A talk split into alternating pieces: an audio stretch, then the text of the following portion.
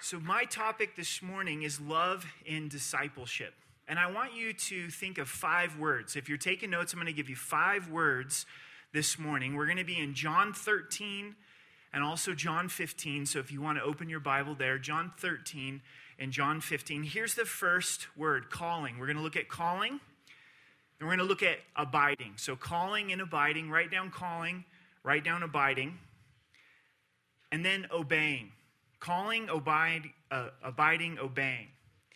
And then investing and serving. So, calling, serving, abiding, obeying, and investing. And I'll give those to you as well as we go through our text. Here's the challenge. I'm going to give it to you right, right at the very beginning. Here it is. I want you to catch this and pray this through is take your place. That's what I believe that God's calling us to in this area of discipleship that you would take your place as a follower of Jesus Christ. Some of you have already done that, but that's something that is ongoing in our lives. Amen? Something every day we have to choose to follow Jesus Christ. Take your place as a follower of Jesus Christ, and then also take your place as being a fisher of men, which means now you're making disciples and you're investing in others. Maybe different than some teachings that I give, I really feel led today to share my heart with you, to share a little bit more of my life, what my life looks like uh, at home. I really want to speak to some of the real things that we go through as men. If you have been at Rocky Mountain the last six weeks, it's really been a move of God. And men from other churches, I just want to share a little bit. We've been in the section of scripture with David and Bathsheba. And instead of just blowing through those chapters and going, here's the nuts and bolts of the story of David and Bathsheba, we, we really slowed down and we took four weeks to look at sexual sin and sexual integrity. And we talked about it openly of what it really is in the church and what it really is in, in our lives. And our big prayer that we are asking God to do is to break our culture inside of RMC when it comes to sexual sin, that it's not this area of don't ask, don't tell. That we don't ever tell anybody that we're tempted or we've fallen in this area, that we don't ever ask. And so, guys, if you are from RMC, we had our sexual integrity conference. God was so good, He really moved in a powerful way. Is if you were at that conference and you've been hearing those messages, you need to ask another man while you're up here. So, hey, how's it going? When was the last time you looked at pornography? How are you doing at lust? Where's the attitude of your heart? Because what can happen is was just a week ago, but we moved past from that conference and we don't make it part of our lives. Like, I really believe that this needs to be an ongoing conversation with one another, that we're bold enough to ask, that we're bold enough to tell, and for God to work. And guys, if you're from another church, I want to challenge you to read a book. I'm not a big book guy. You know, I just, I'm not a big reader. But this book that we've been reading uh, as men in our church is called Clean and it's by Dr. Doug Weiss, and it's about sexual integrity. We read it in my men's group that I'm a part of. We read it as a pastoral staff. Now we have small groups that are, are going through uh, this book. I believe if you pick it up, it'll change your life. And for me, when I was first given this book, I was, I was going, you know, this, this is, you know, I understand this is a big deal, but it wasn't pressing for me to read it. And if you're doing good in this area and you read this book, it'll help you to invest in other men. It'll help you to be a better father. So I really believe it's a powerful book for men. And what I'm seeing in our church, and I'm praying for Colorado, is that God grows up mature men. For the first time in our church, we're seeing men respond more than women. At the sexual integrity conference, there was more men than there were women. And it's not a competition, but historically, in all churches, and our church included, when it comes to things of God, women show up and men don't show up. But what does the Bible tell us? The Bible tells us that we're to be spiritual leaders. What are all of our wives saying? What are even the single women in the church saying? We want men to lead. We want men to be Christ like servant leaders. And so that's awesome to see how the Lord's working and how the Lord is moving. So, this is how God used this conference in my life a little bit. It's the aliens. so I'm at the conference on Saturday and, and taking in the teachings. And during the question and answer with Doug and Julie, Doug said something that hit me, and I know it was the Holy Spirit. And he said, It's time to cleanse the temple. And it was a sexual integrity conference, but what really hit me was bitterness in my heart towards my children. And to be honest and to be real with you guys, marriage has come very easy for Amber and I by God's grace. Like, we were met and married in eight months. We're really best friends. We don't have a lot of arguments. We tend to see life the same way. Just God was super gracious in that. It's not because who we are as people. It's, it's God just gave us a gift, and marriage has come there very naturally. With our four kids, I love my four kids, and they're, they're the joy of my heart and my life. All four of our children were born at home, which I know that's kind of freaky to, to some of you. But as a dad, you know, I got to be right there as they were born. I, I cut the umbilical cord. You know, they were, they were right on my chest. And I remember distinctly each and every one of them. And, and they mean so incredibly much to me. But I find that, Dan, do you mind seeing if we can get, I don't know, it feels like it's back in here, gone an amp maybe. So the, I find as a, as a dad, that's where it's really challenging. I feel like I was way more equipped to be a husband than I was to, to be a dad. So it's been a growing process and continues to be a growing process. We have a 12 year old daughter. She'll be 13 in October. We have a 10 year old daughter. We have a six year old daughter. And we have a son that's very much three that's about ready to be four. and I've never had a 12 year old before. So I'm, I'm trying to figure out this new phase in, in her life. At the same time, I'm very much having to discipline a three year old boy that I've never had a three year old boy before. It's, you guys know it's different, right? The girls, you tell them one time, hey, you're not supposed to stand on the table, and that's it. Why? He just keeps standing on the table. no matter how much discipline he gets. So our home is filled with life and it's filled with chaos and it's filled with difficulty that has to, to happen. And, and what I'd found in my heart was that there was bitterness towards these kids that I love so much, in particular, one child. And we had that response time for you know couples to come down and receive prayer and amber and i are praying for couples and then after everybody got prayed for i felt the conviction of the holy spirit and I grabbed my wife by my hands and I just began to weep. I said, Babe, I'm so bitter towards one of our kids. I need God to cleanse my temple. And we just prayed together, and she wept, and I wept. And that was the beginning of some, some relational healing. And then we were in the Word last weekend with David and Absalom, and how David didn't confront sin in his home. And that's what I'm talking about this morning when I talk about take your place as men, is that we take the place in our home and we're instructing, but we also confront sin. Now, I don't know about you, but that's not things that we ever talk about honestly. Like, how difficult is that first to confront yourself and go, what am I doing wrong in my home that's contributing to problems? Where have I allowed bitterness to come in? We tend to, tend to go, well, it's the wife's fault, it's the kid's fault, it's the, the roommate's fault. And first, to do some self confrontation to let the Holy Spirit come in and, and bring things to light. And then, even in the midst of disciplining kids, sometimes it's hard to take the time and have the courage to have a heart to heart conversation with them.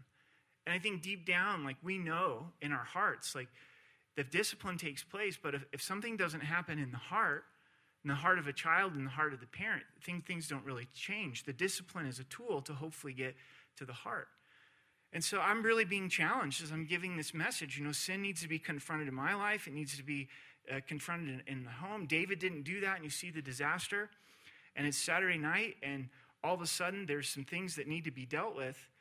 I sit down with one of my kids, and I say, You know what? And it happened to be the particular child that I'd been struggling with being bitter. And I didn't say, Hey, I've been really bitter towards you. But I did say, You know, I've allowed bitterness to build up in my heart towards you kids as a whole.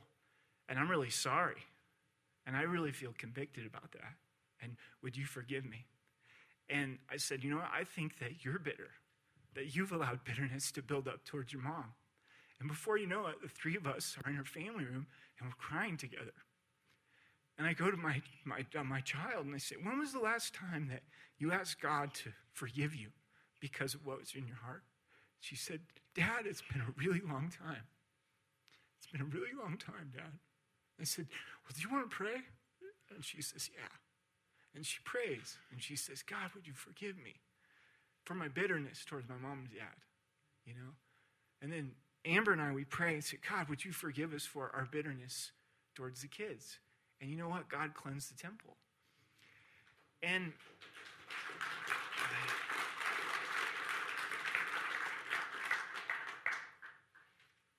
And I'd like to tell you that somehow magically all the difficulties in our home just went away after we said that prayer. And that why the three year old, was up in his bed going, Oh, praise God that mom and dad had this breakthrough and one of the daughters had this had this breakthrough. I'm just gonna i'm just gonna wake up and I, am gonna be in the program you know? It, guess what? He woke up as a selfish three-year-old right? And he he's a good kid and he's a loving kid but he, he's selfish just like all of us were at, at, at age, age three. And we've continued to have to deal with life groceries and laundry and, and school and, and all of our own attitudes on any given day. But the environment in our home has been different this week because of the conditions of, of our heart. And what I hope that you get out of the word this morning is some tools and encouragement to go into your spheres of influence and be a disciple maker. And be someone that says, you know, I'm going to take my place and I'm going to lead. So, first, we look at calling. Love is calling. And this is leading into John chapter 13. Jesus calls Peter, he calls Andrew, James, and John at the Sea of Galilee. Four men, two sets of brothers. James and John are brothers, Andrew and Peter are brothers. Sea of Galilee is a, a giant lake. These men are fishermen, they've grown up together fishing. Peter is casting his net, Peter and Andrew. James and John are mending their nets.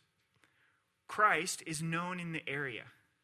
The scripture tells us he was at the Sea of Galilee. Then he went down to the wilderness to be baptized. He comes back to the Sea of Galilee. He's just beginning his public ministry. He's going to call disciples, he's going to call followers, the calling. Simple statement, profound statement that he continues to give today. He looks at these four men and he says, Follow me, and I will make you fishers of men. So, an invitation and a promise. The idea of discipleship, mentorship was a part of their culture. We look at it as apprenticeship. But it's this idea that I'm going to do life with you and I'm going to mirror what you do. I'm going to imitate what you do. And they knew what they were being called into. Jesus was going to be their teacher, Jesus was going to be their master. Follow, follow me. And that's what God speaks to us as men. And maybe you remember that day, if you know Christ as your Savior, where Christ called you by name.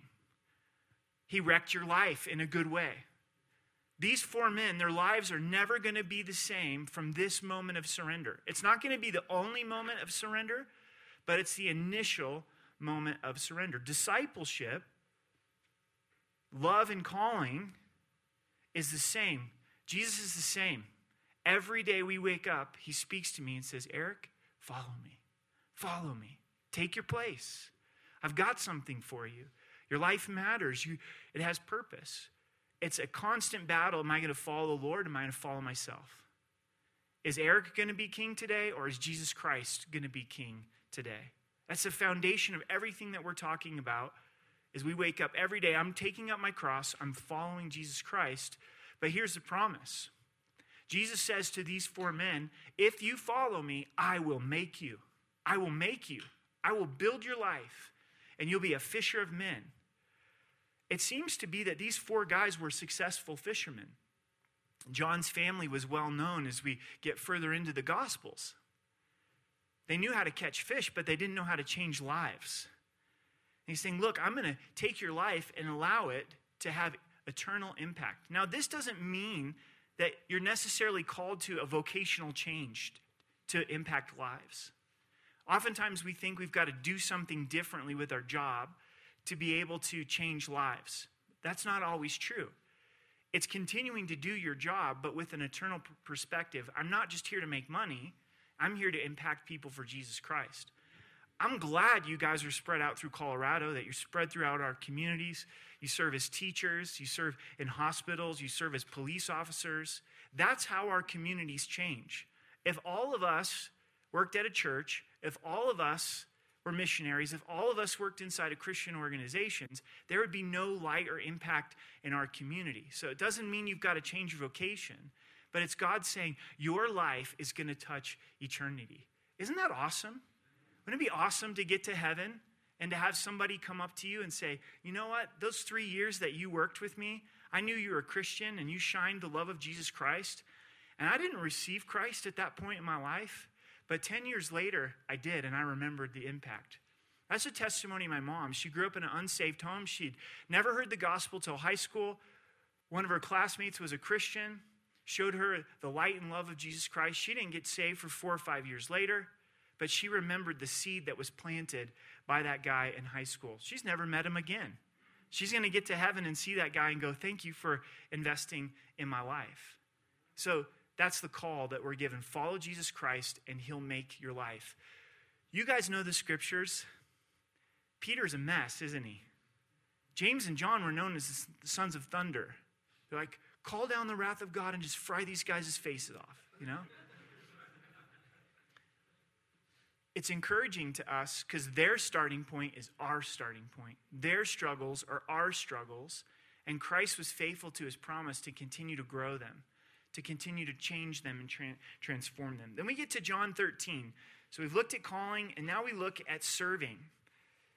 And this goes into taking your place, taking the place that God would have you to serve.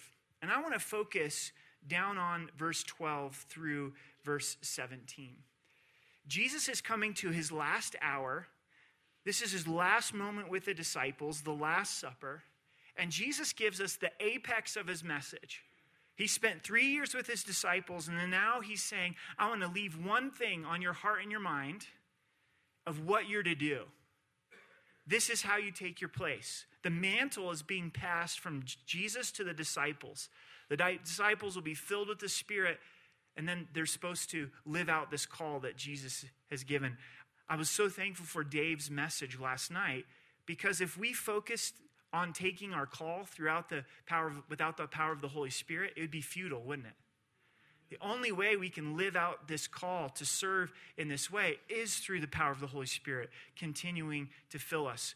This gives us a really clear vision of what it means to take our place in our home, in our church, in our communities, in our job. In verse 12. So when he'd washed their feet, taken his garments, and sat down, he said to them, Do you know what I have done to you? Jesus saying, take, take a minute to think about this. He just washed their feet.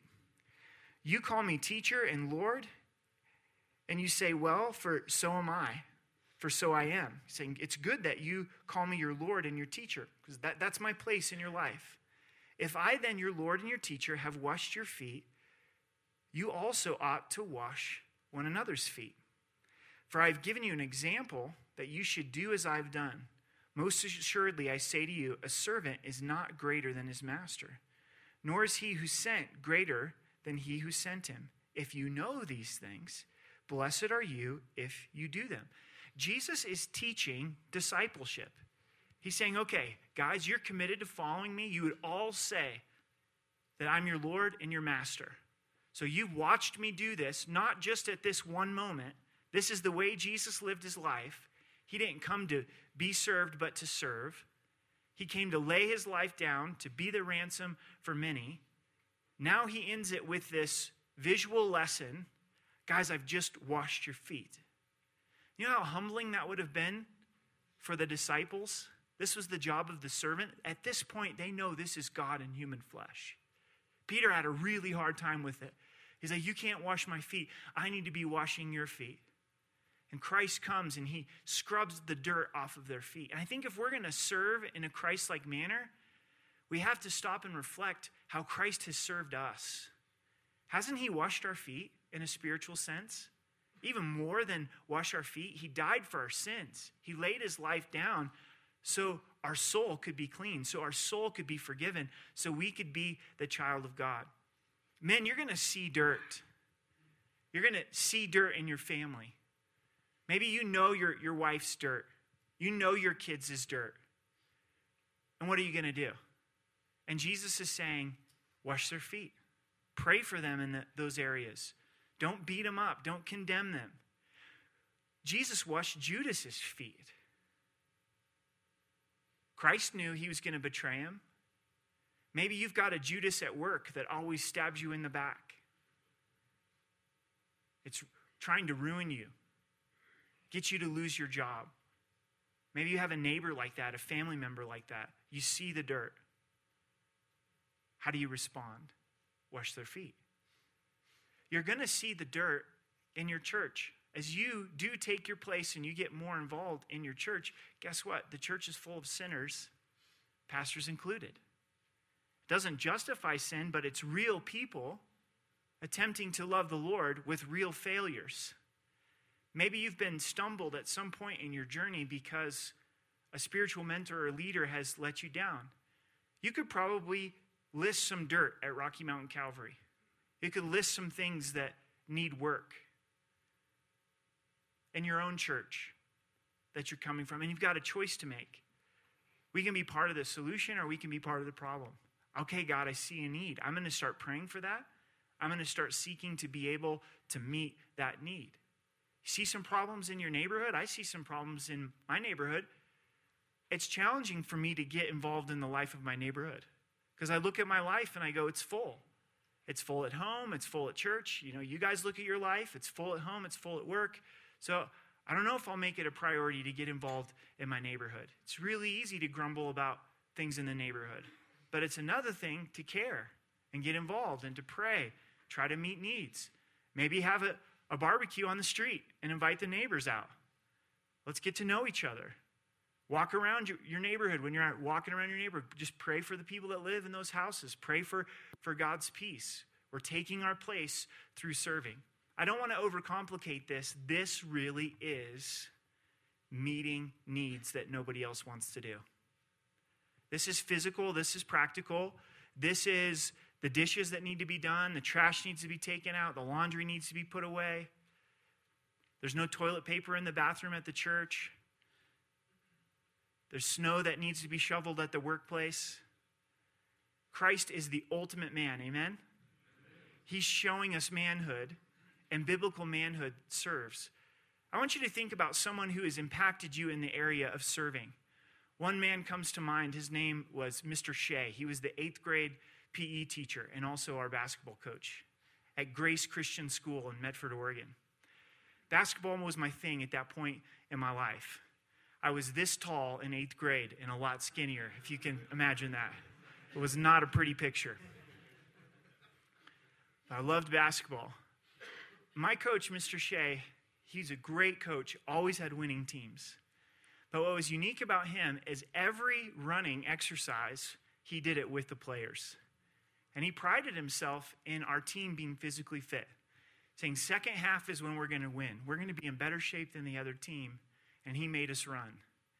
I like basketball, I didn't like running.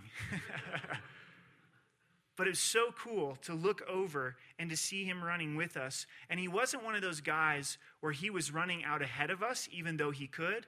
It wasn't one of those macho things like, hey, I'm tougher than you guys, and see if you can be as big a man as I am. He was running with us, going, come on, Eric, you can do it. You're doing good. Keep going. And when it came time for the road trips. We'd be staying in a hotel or, you know, staying at a church or whatever. He'd bring his basketball cards, his baseball cards, and he'd start talking sports with us.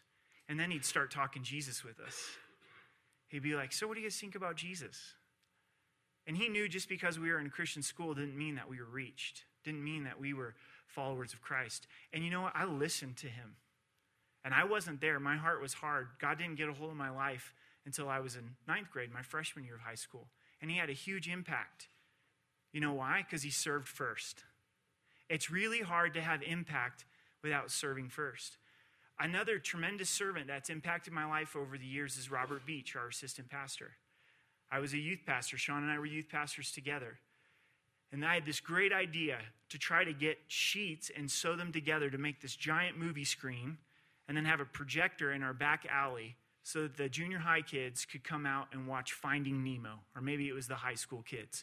So that dates how long ago that was when Finding Nemo was the new movie and projectors had just kind of come out. And I did not think all of this through, but I had really built this up to the kids. Like, this is going to be awesome, and we're going to watch Finding Nemo in the back of the church here, and bring your friends. It's going to be this giant movie screen. And it's the day of, and I'm trying to hang the screen. Bad idea, right? So, Robert's a busy guy. He's got a lot to do. And he took that whole day to help me get that screen together. And then he helped me throw it off the top of the church building and attach it to the roof.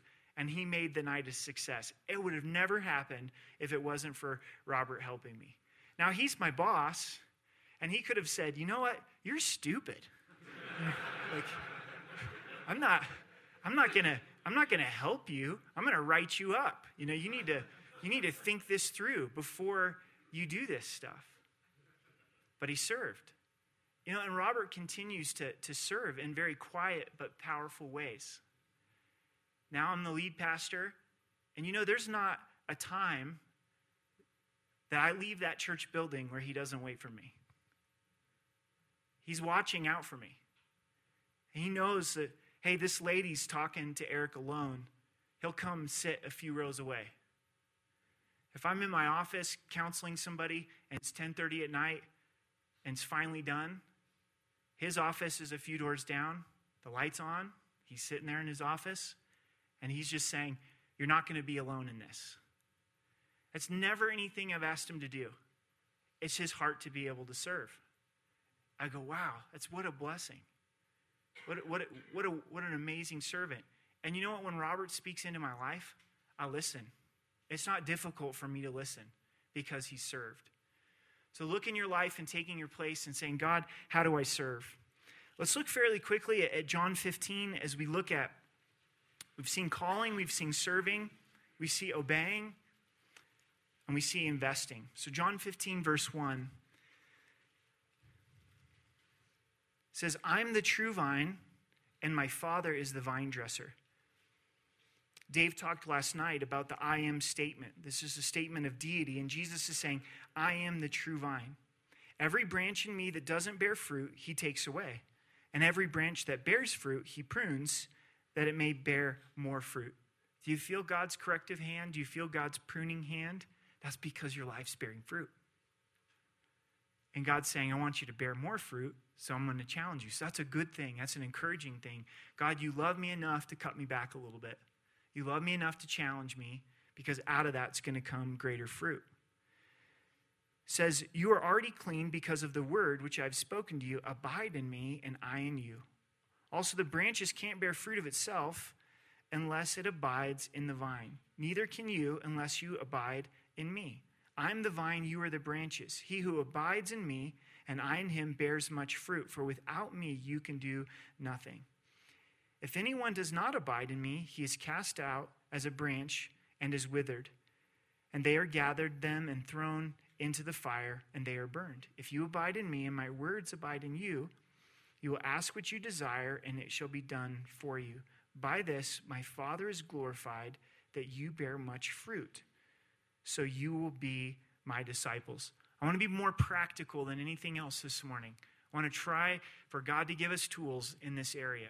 Okay, I want to take my place, the leadership that God has given me. So I got to respond to that calling to follow Christ every day. I need to serve.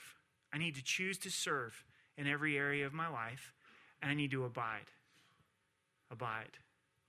And Jesus gives us some hints here of what it means to abide. Devin did a great job on the devotion this morning of, of, Psalms 1. He talked about delighting in the Word of God, not duty, but, but delight. Jesus says, If my words abide in you.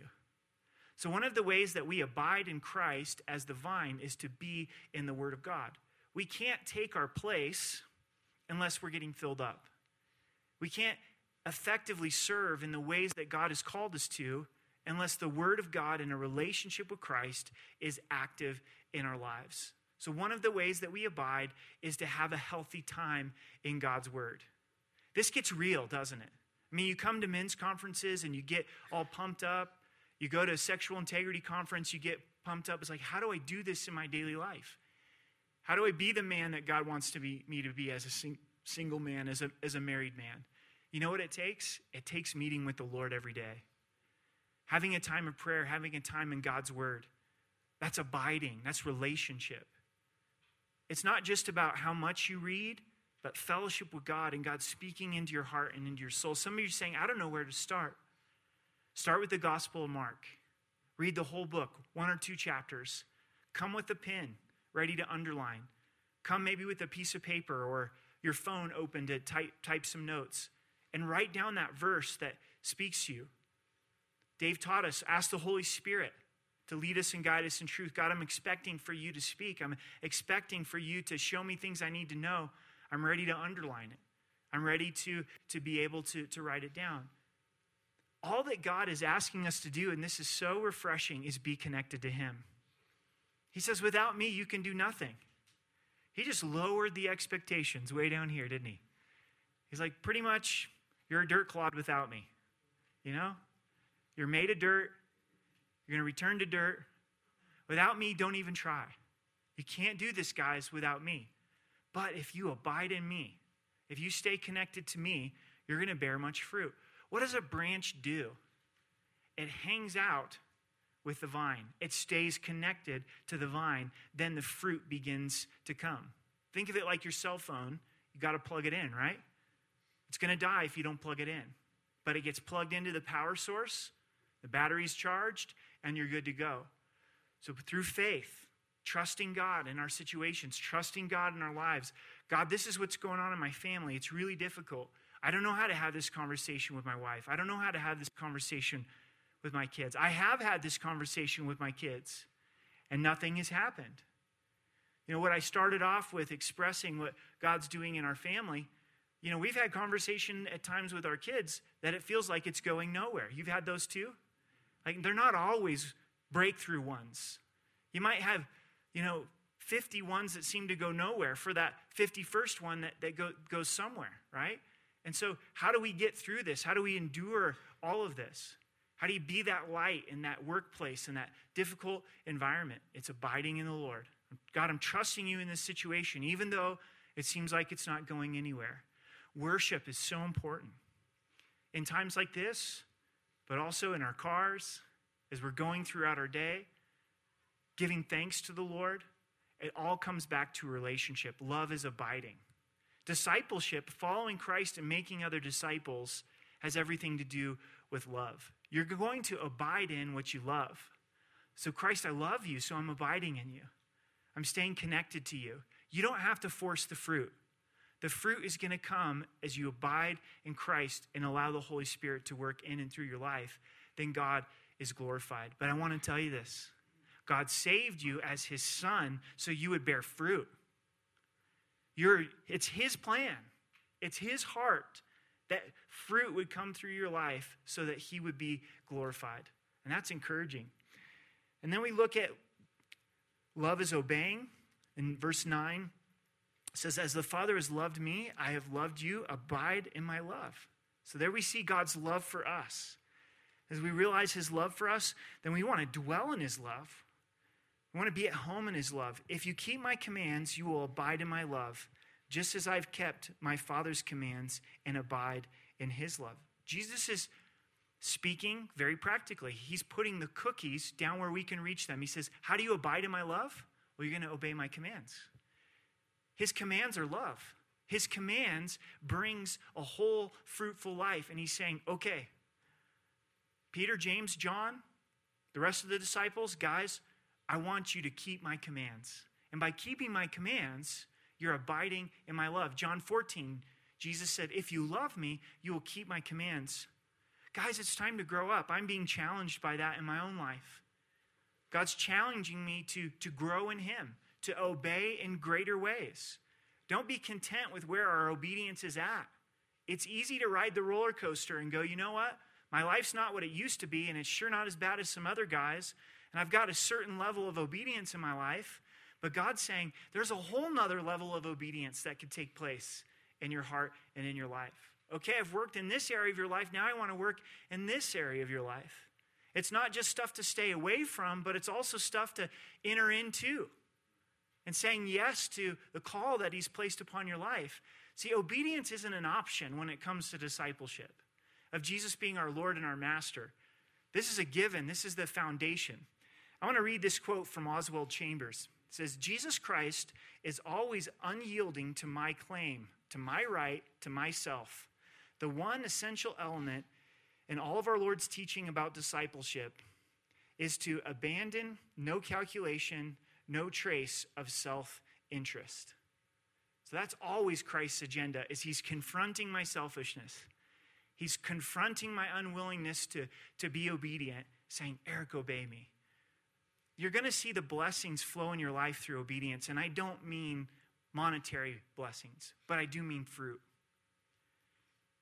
We're going to see things take place in our marriages. We're going to see things take place with our kids, in our communities, in our church, as we walk in obedience. We're going to go, wow, I'm abiding in God's love. I'm staying connected to Christ. There's a certain part of this where Jesus is saying, you know what? You can know me, you can talk to me, you can study my words, but if you don't tend to obey it, you're not really abiding in my love. You're not really connecting with my love. Come at it with that perspective of obedience. Will we always succeed? No. Will we fail? Yes. When we fail, get back up, but understand, God, you want me to, to obey. And this is where I want to land tonight, or this morning, feels like tonight, is the investing. Look at the way that Jesus invested in the disciples and the way that he's calling them to invest. Jesus is saying to the disciples, It's time to take your place. In verse 14, these things I've spoken to you that my joy may remain in you and that your joy may be full. In John 13, Jesus said, You're going to be blessed if you do this. Blessed means happy. Oh, how happy you're going to be if you don't live in self interest, but you live for serving God expressed through serving others. Jesus was a joyful guy. Even as he was headed to the cross, he's going to go to the Garden of Gethsemane, and there's going to be so much weeping. But his overall sense of how he lived his life was this deep seated joy because he was serving the Father. This deep seated joy of laying his life down for others. And he doesn't just speak of joy in general, he's saying, Look, I'm going to give you my joy. It's possible to walk through this life with the exact same joy of Jesus Christ and say, Your joy is full. Your joy is abounding, not based on your circumstances, not based on how things are going, not how the election's looking in November, but based on who God is. Jesus is about ready to go to the cross, and he said, For the joy that was set before him, he endured, endured the cross. It wasn't easy, it was difficult. He's going to talk about sacrifice in this next verse, simultaneously with talking about joy. He says, Greater love has no one than this, than to lay down his life for his friends. You are my friends if you do whatever I have commanded you. Love is expressed in sacrifice. Love is expressed in investing. That's our last word investing.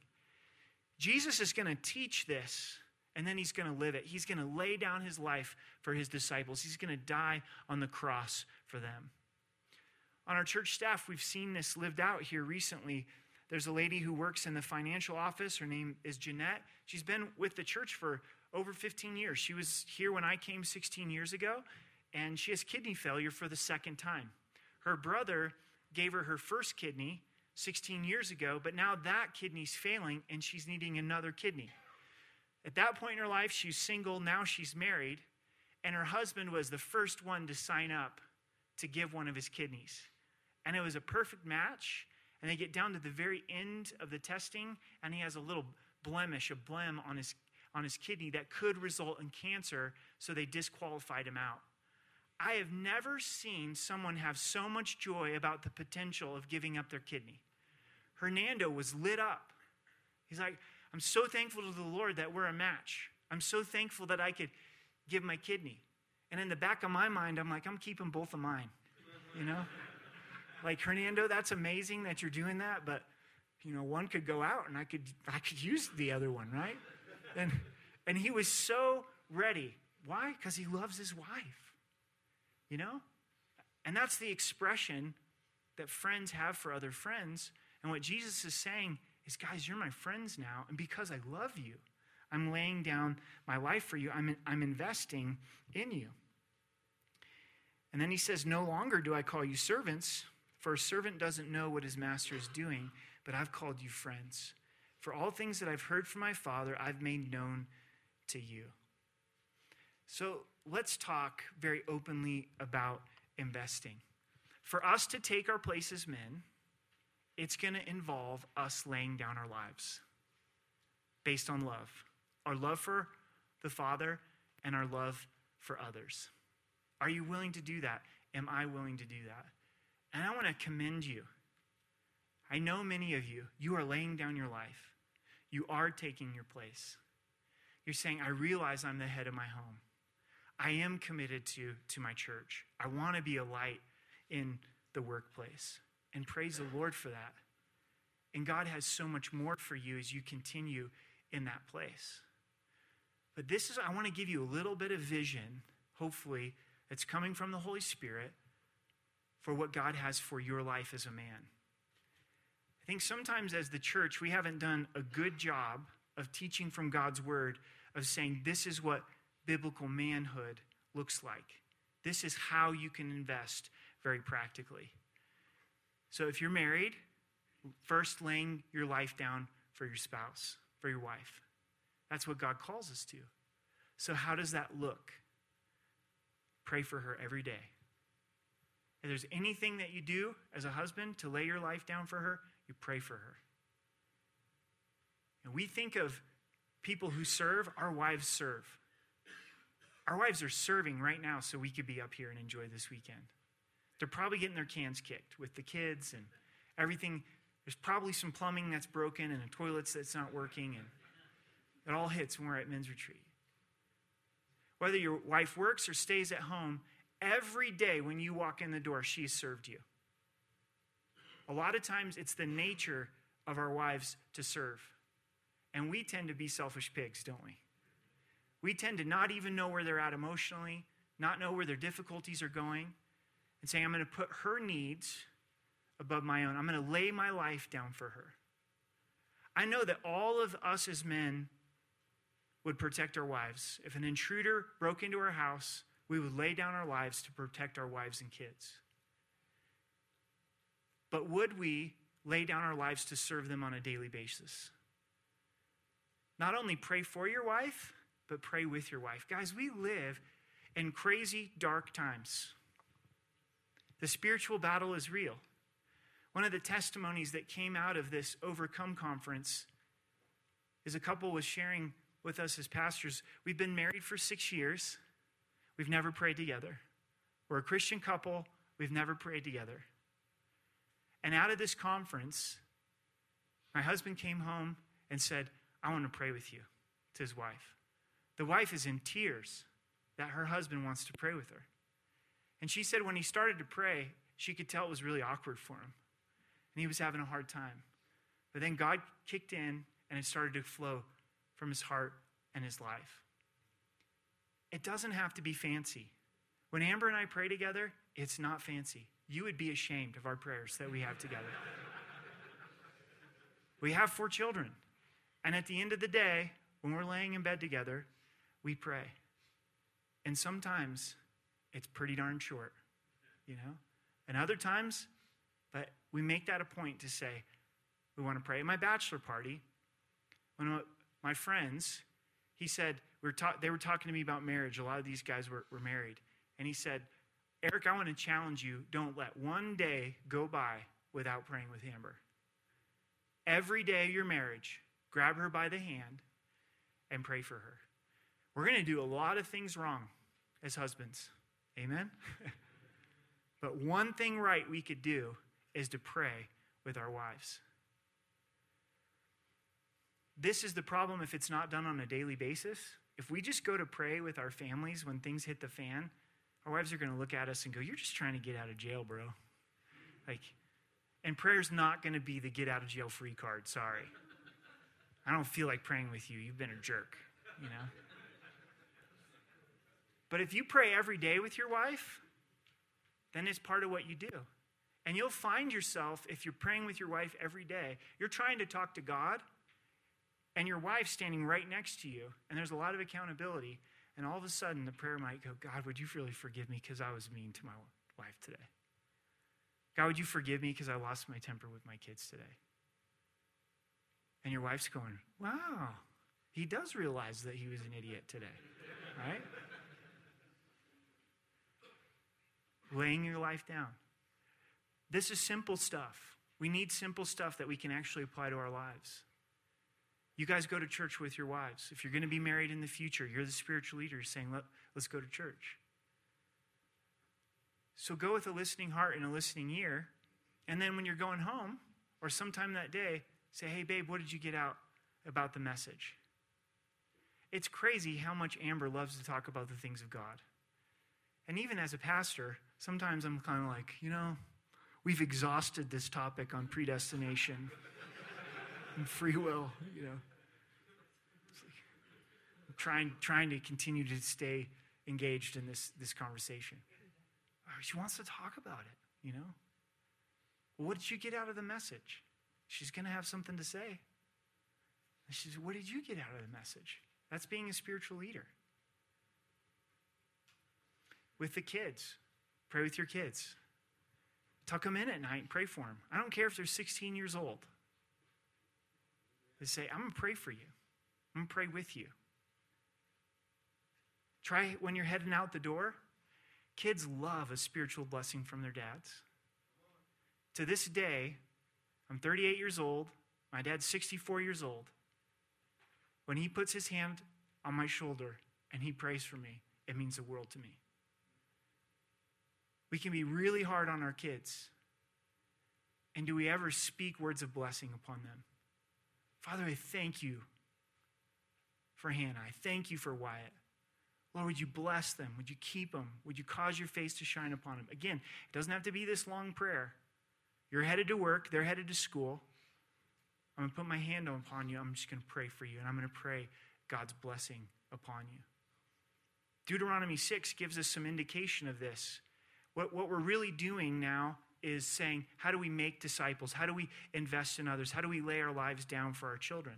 Deuteronomy 6 says, Love God with all your heart, mind, soul, and strength.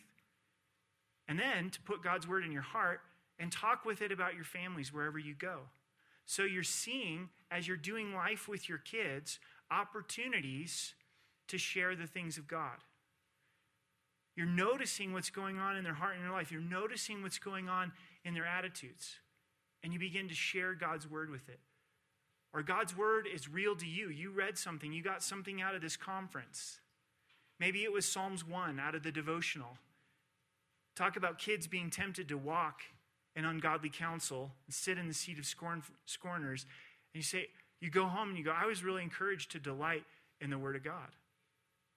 We're beginning to speak the Word of God into their lives as we're doing life with them. But here's the challenge, I think, for us is in order to live out Deuteronomy 6 and to lay down our lives for our kids, is that means we have to be in their life.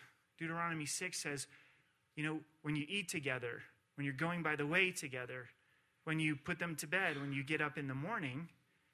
And so that means I got to make time to be in their life, right? I got to be at home when they go to bed. You know, I got to make an effort to have a meal with them. That just doesn't come automatically in our culture and our society, does it? It's very hard with a family of six to all sit down at the table together.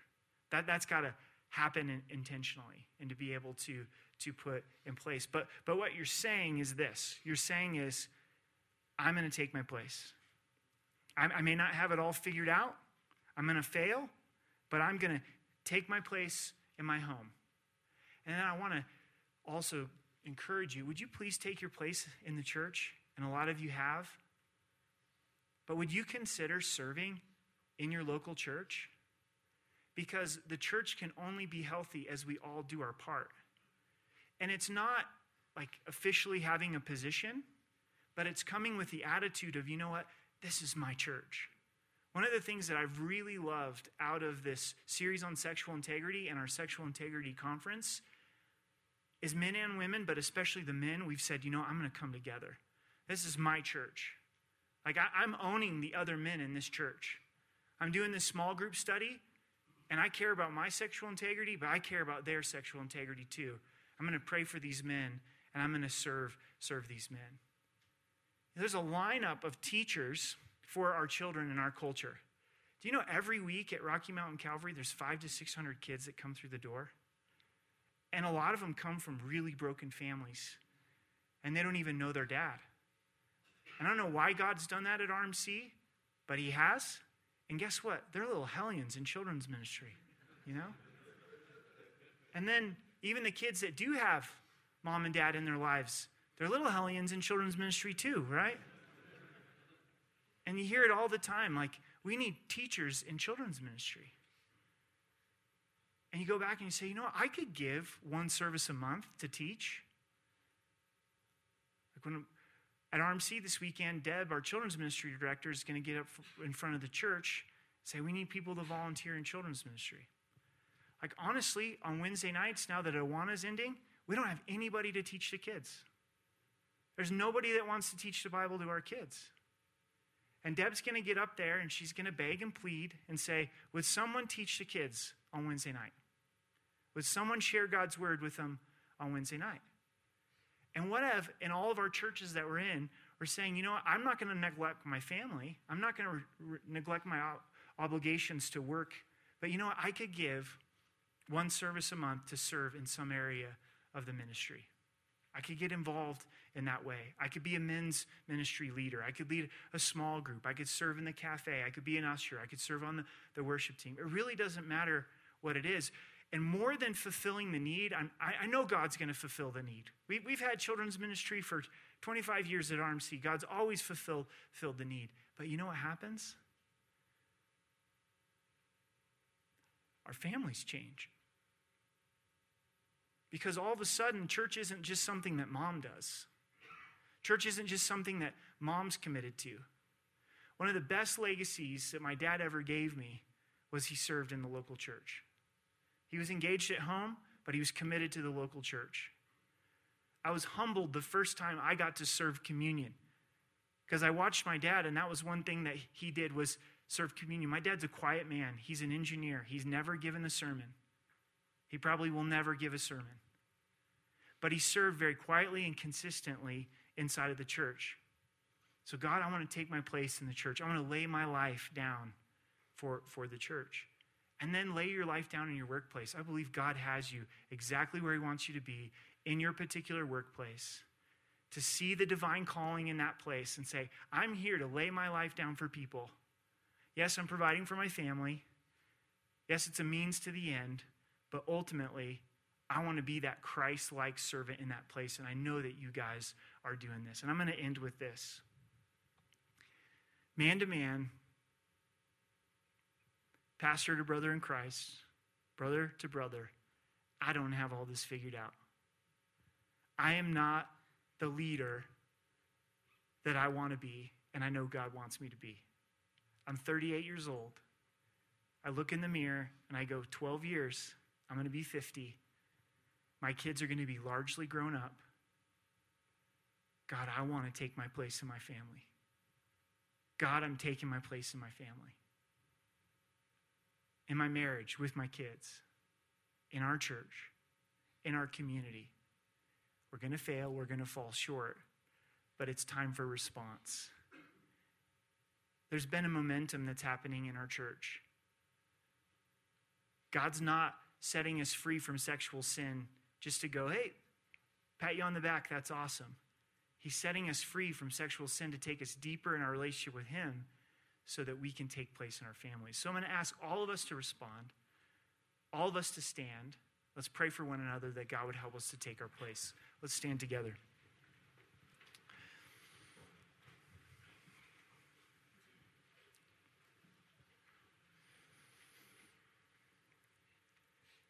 Father, we come before you as your sons. We come before you broken, needing your work in our hearts and our lives. But we also come in response. We also come standing, standing before you.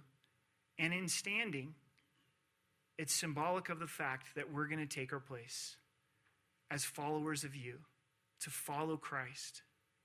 We choose to follow you afresh today. We claim your promise that you will make us fishers of men. Or we take our place in our families, married or single. We take our place, Lord, in our churches. Or we take our place in our community. And as we were taught last night, we continue to ask for that fresh filling of the Holy Spirit. We ask by your grace, by your mercy, beyond what we can conjure up, then there would be more fruit in our lives than we could ever imagine, simply because we're connected to you. We love you and we thank you in Jesus' name. Amen. Guys, I'm pushing it on time, so 10 minutes. 10 minutes and come back. Got a 10 minute break, uh, 10:35, and we'll come back. So